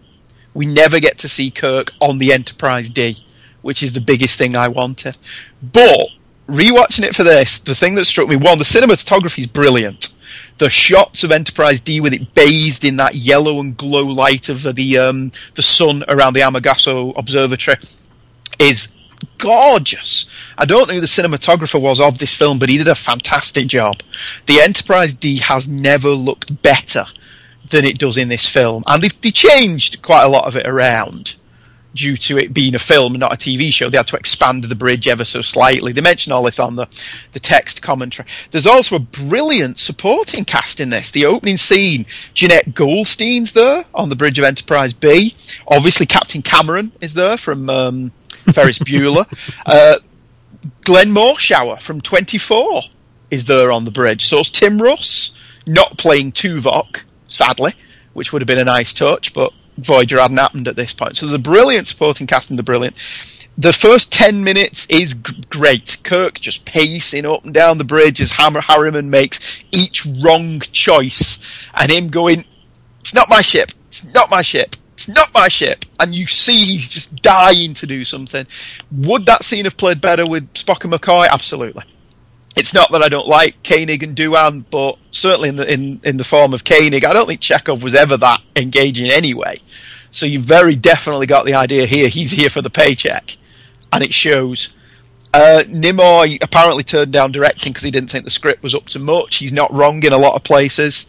I think it's maudlin where it should be exciting, but the scenes of Picard crying over losing his family is touching there is too much backstory. I think this is why I think, like Paul said, it does work better as a season eight premiere. There's Data's emotion chip. There's references to family. Lursa and B'Etor are in it, so there's all of that references to past shows. But for the first two thirds of it, I actually really enjoyed it this time, and I think primarily because of Brent Spiner. I watched this with my kids. Adam and Anya watched this one with me, and they both thought he was hysterical. To see him where he's he's talking to his tricorder as a glove puppet, Singing And like was Yeah, Anya thought it was hysterically funny. Uh, Adam thought it was brilliant, where he said, "I hate this. It's it's revolting." Another one, yes, please, was funny. Is oh shit line as Deanna crashes the Enterprise was really good. The thing that amazed me about it this time as well, and I'll shut up in a minute because there are two other people on the show, was the amount of stock footage in this film. There are shots from the TV show when the Enterprise Saucer section, that's taken straight from Encounter at Farpoint, just done up for the big screen because ILM still had the original elements. And the Klingon ship blowing up is taken from Star, Star, Trek Trek 6. Yeah, no, 6. It's um, Oh, really? Chang's cruiser growing up, glowing up Oh, at the end yeah. of Star Trek 6. And the shot of the Enterprise coming over um, the camera is a stock shot from the TV show, but that's there to insert that they cut out an entire scene of Beverly looking at data after the the emotion chip fuses in his head. They cut that entire sequence out, so that's there to cover that. But I enjoyed it a lot more this time around than I thought I would. And although I still think Kirk is treated incredibly badly in it, and it does service Shatner more than the character of Kirk because they knew if they didn't have him, they didn't have a film, basically.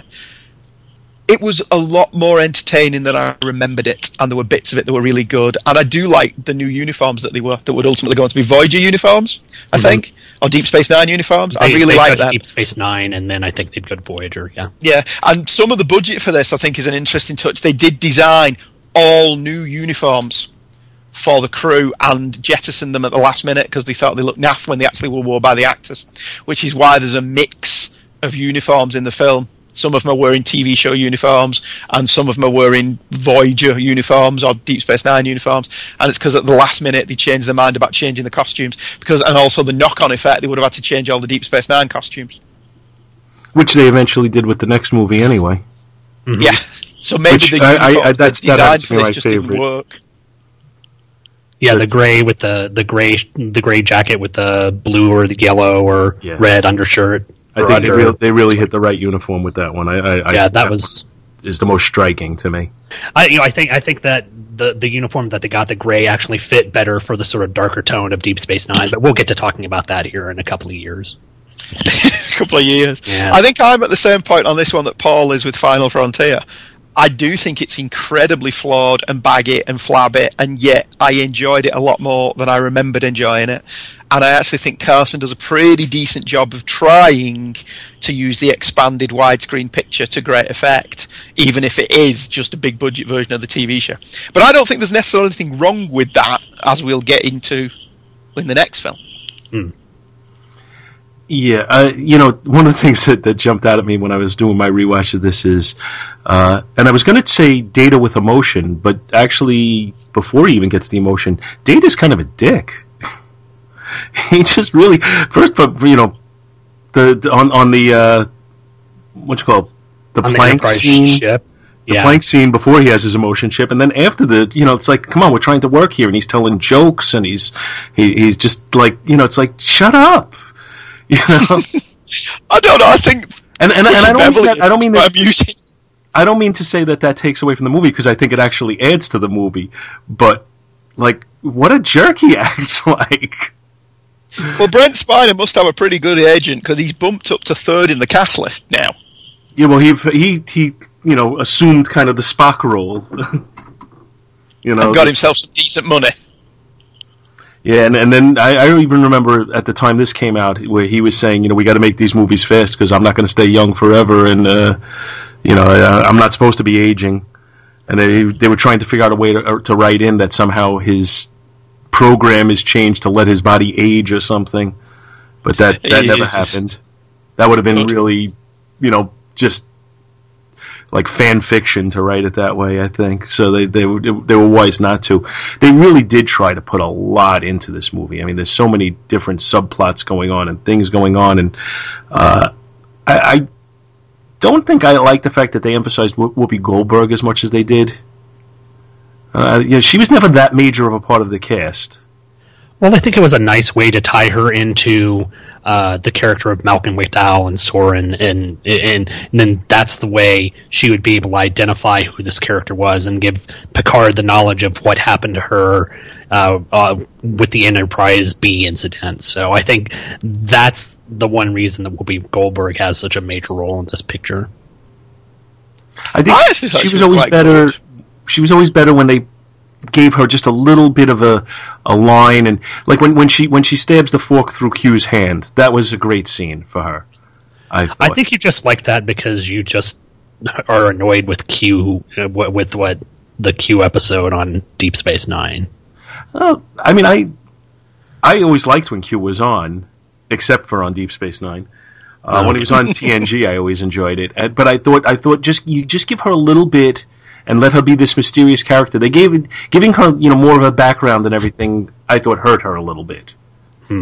Yeah, um, I thought she was all right in this. I mean, she still had a, a large amount of floppy hats, but that's her character at this point. I, I thought she was the weak link once they were in the Nexus. I think that, but she was kind of in Yester's Enterprise. She served the same purpose.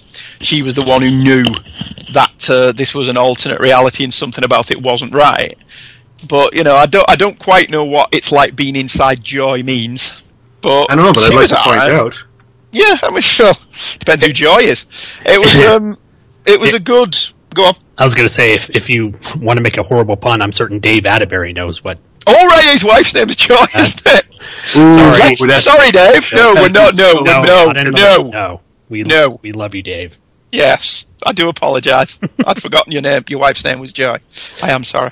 Uh, yeah, it was. It was. You know, she was all right. It was. It was better than I remembered it. So go on. Let's rank it.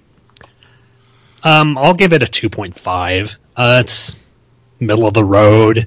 Nothing amazing. Uh, nothing horrible. Well, um, well, there are some things that are horrible in, in it, but I, I, I guess.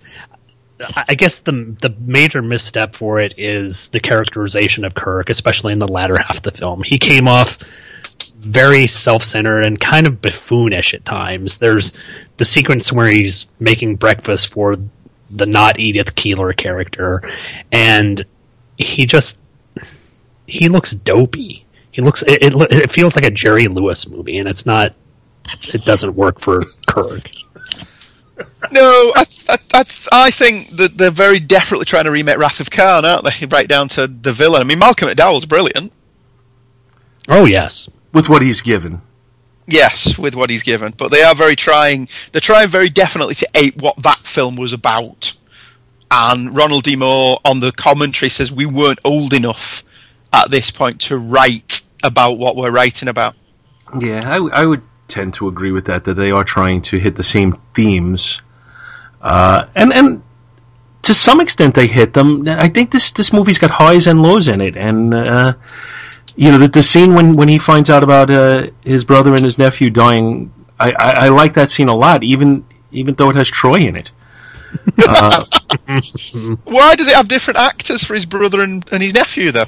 It's still pictures. Surely they had still pictures available from family. They do have the nephew in the scene of his fantasy. So Oh, yeah, that right, actor yeah. wasn't available. Now the brother, there's no reason they couldn't have a, a, a photo of. Yeah, because it was Thingio. It was um. Wow, what was his name? He's quite a famous British actor. I know Samantha Eggar was his missus.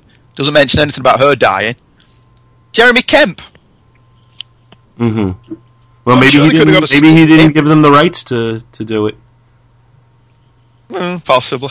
Yeah. All right. Well, uh, what do you give it, Paul?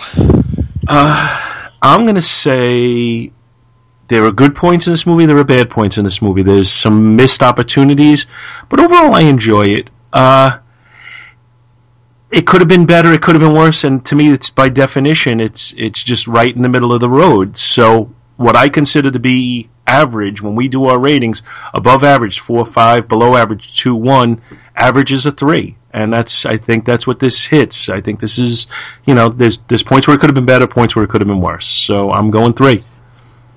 Yeah, I'm going to go with Sean and go for 2.5.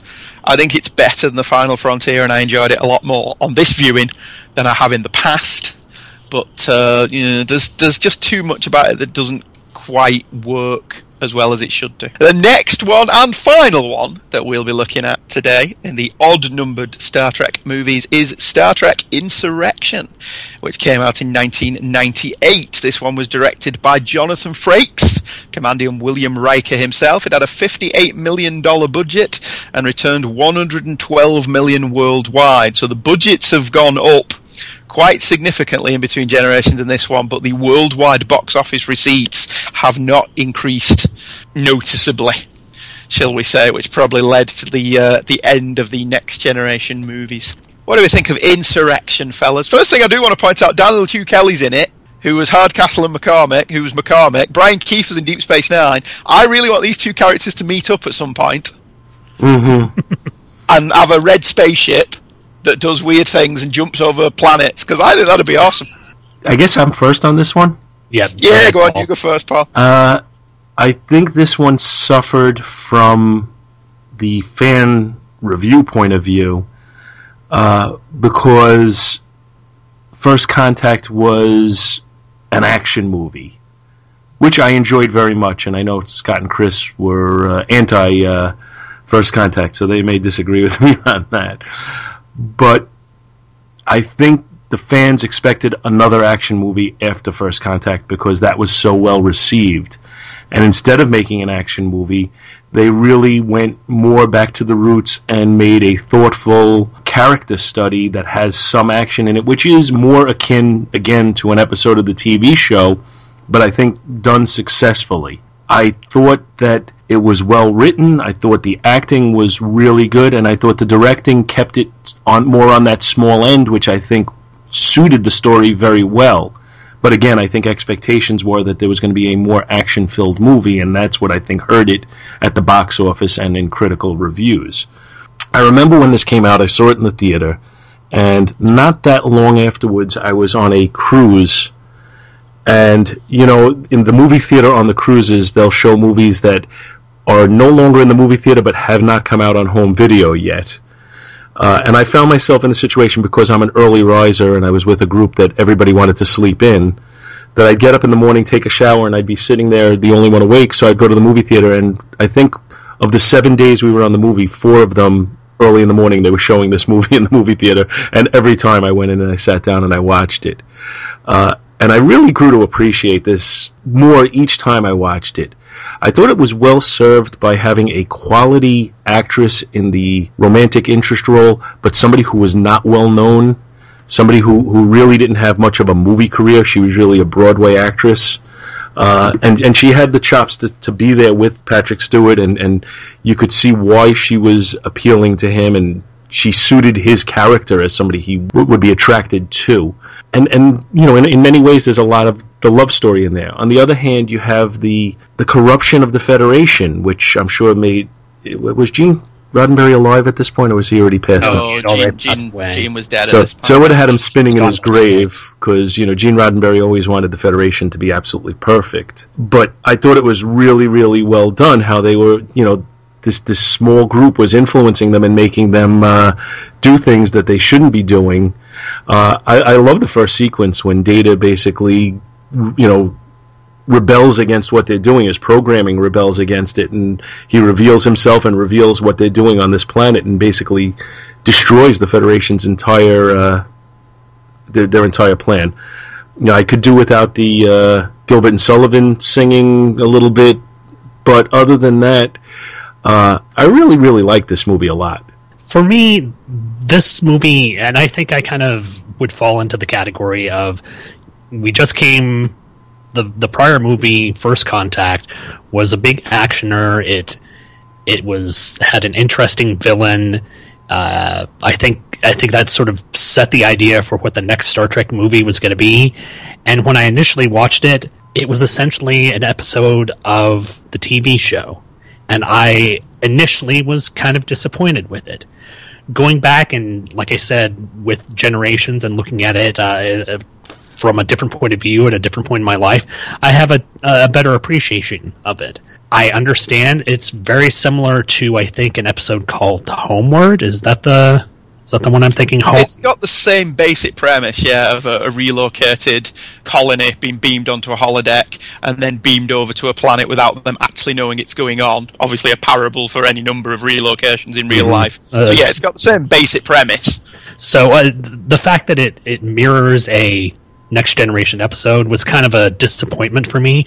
I wanted to see something new and different, but if you take a look at it as being an adaptation or a essentially a TV episode, like a two part TV episode put on the big screen and given a budget, it's enjoyable enough.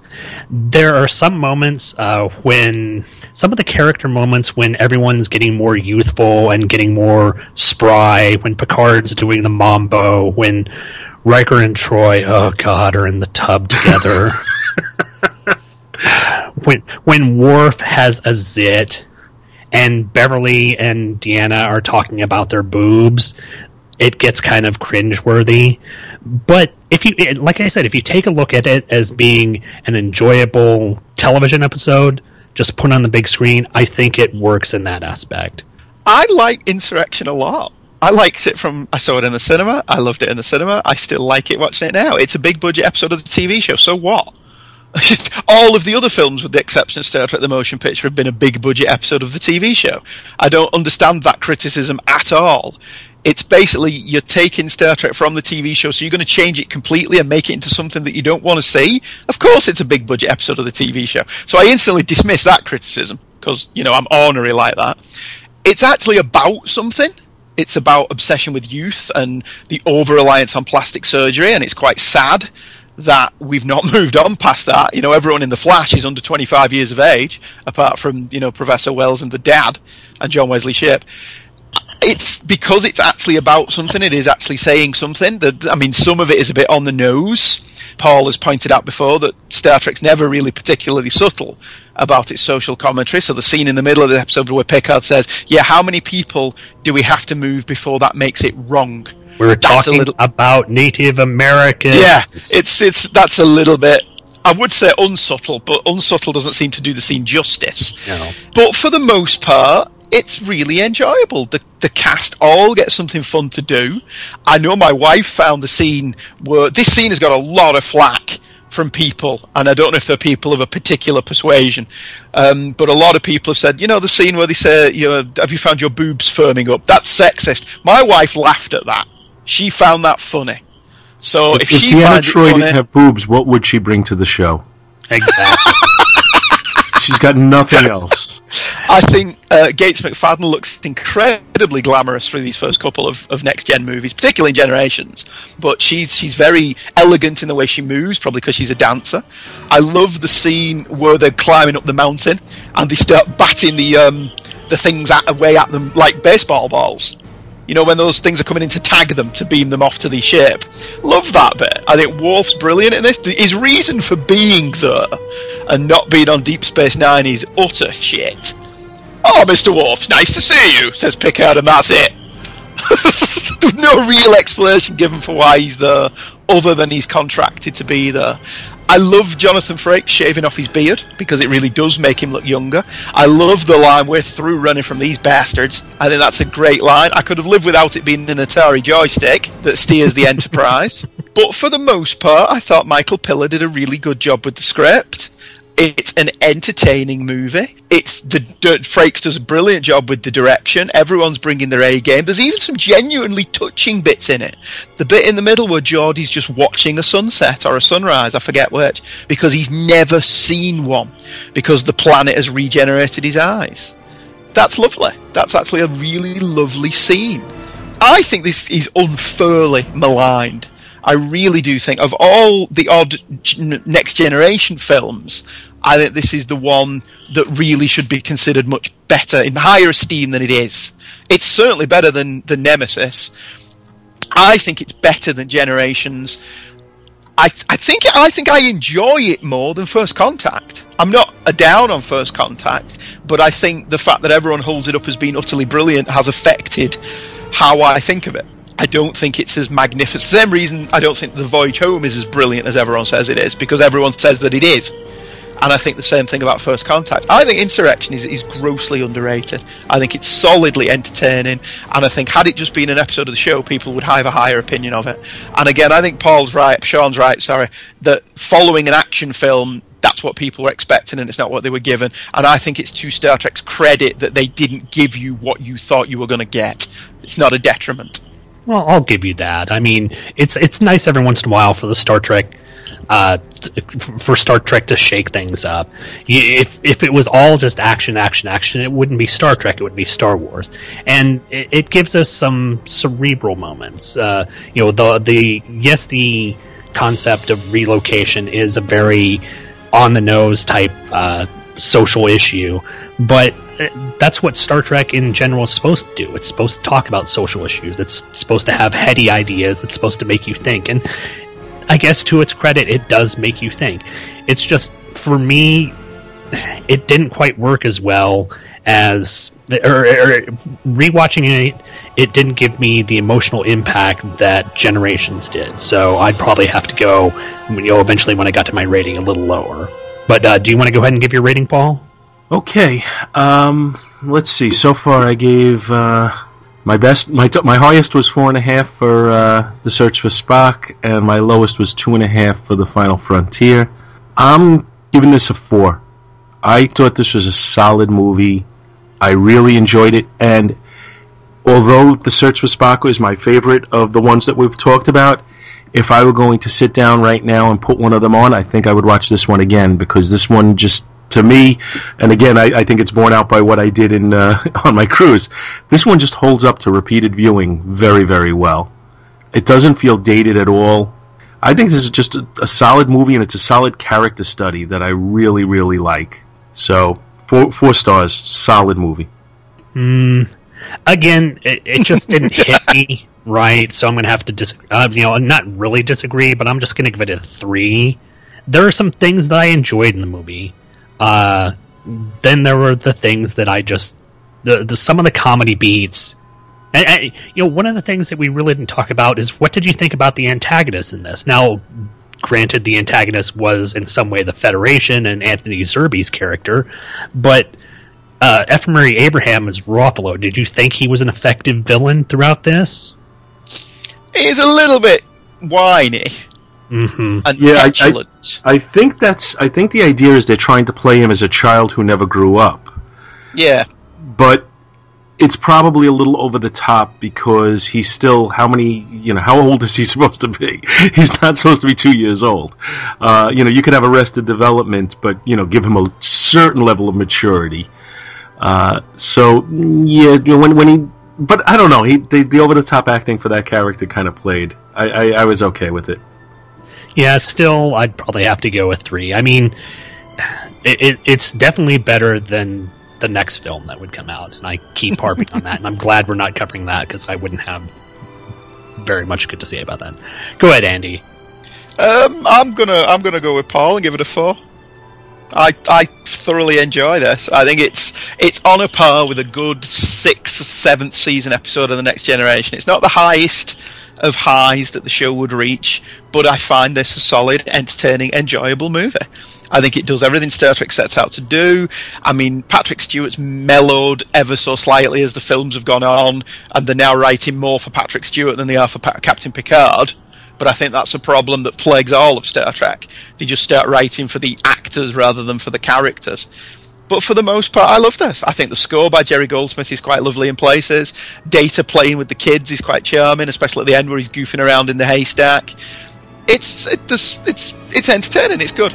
I did I did think the scene in the middle, the where they all confront Picard and say no uniforms, no orders. It was really lucky that the two guys still in uniform were the two that stayed on the ship. I thought that was a real stroke of luck. But for the most part, I really enjoyed this one. I thought it was very, very, very entertaining, and it's it's generally not regarded as being a good one, but I think it is. I think it's great. I don't- what are people's problems with it? In general, not just not just Sean's. Generally, why is this considered not a very good one? You know, I I would probably again have to put it in general that it it followed First Contact, and people had expectations that they were going to do more like First Contact, and they did more like they did more like a motion picture. It was it was thought provoking. when they should have zagged. Exactly, and uh, I, I I think that's a good thing about Star Trek. It can be so many things. Every once in a while, it can have action moments. Every one, it could be very. Sometimes it could be cerebral. Sometimes it could be heartbreaking. Um, that's the sign of a good show. It can be all these things, and uh, in general, I don't think we really had a movie that we thought was awful. in the odd number movies. So I think the idea that the odd number movies are the lesser of the Star Trek canon is is a gross misnomer. There are some that surpass some of the even number movies, especially Nemesis. My Right. No, I'm no, thinking, you know, I'm sitting here as we're going through this, and I'm thinking, I don't hate Nemesis. I don't know where it falls overall, but I think at some point we may have to do a uh, a show on that, and I'll have to be its defender somehow. I don't know how, but I Well, may have to. I'd have I'd have to rewatch it because I think I think I've only seen Nemesis twice. I've got it on DVD, so I must have watched it on DVD, and I know I, I saw it at the cinema. But I think that's it. I don't think I've ever seen it again. It's been a while since I watched it, but I do remember that there were sequences that I did not think were bad. There were some that I think are awful. I'm not going to try and pretend that I'm going to. I would prop it up as fine, you know, as as as high uh, level cinema, but I think I don't dislike it the way other people do. Put it that way. You know, when you- probably damning it with faint praise. When you talk when Andy talked about generations and even moving into the new series of films with uh, Into Darkness, aping Wrath of Khan, one of the fa- one of the things that bugs me about Nemesis is the way that it sort of apes Wrath of Khan. It's it's like the next gen's version of Wrath of Khan, and I just it didn't work for me. But but this isn't a show about the uh, the even numbered films, so yeah, well, no, but that's that's that's a discussion for another day. Plus, I did not rewatch it in order to come up with my uh, take on it overall. Yeah, I've not rewatched Nemesis r- lately, so maybe we should do that another time, and we'll invite Scott on that one. there you go. Right, thank you very much, gentlemen. That was great. Thank you for joining me. I've no idea what's coming up next because this show's random, but I want to extend a huge thanks to Sean and Paul for getting up at godly o'clock to join me for this conversation. And you should all go and listen to The Prophets, a Deep Space Nine podcast on Two True Freaks. Uh, when do you release them, Sean? uh, every other Wednesday. Um, there'll be one coming out uh, every other Wednesday. Yeah, that's right. I don't know when this is coming out, so I can't say if it's coming out Because I don't know when this is getting released. There you go. It'll you know just check the check the feed. Go to iTunes and subscribe. It's listen to the prophets, a Deep Space Nine podcast. You know, go to iTunes and like it, or you know, give us five star review. Please, five We, we run a professional organisation here, don't Oh we? yes. Thank you very much, gentlemen. Thank you for joining me, lovely listeners, and we'll see you next time. Bye bye. Bye. All right.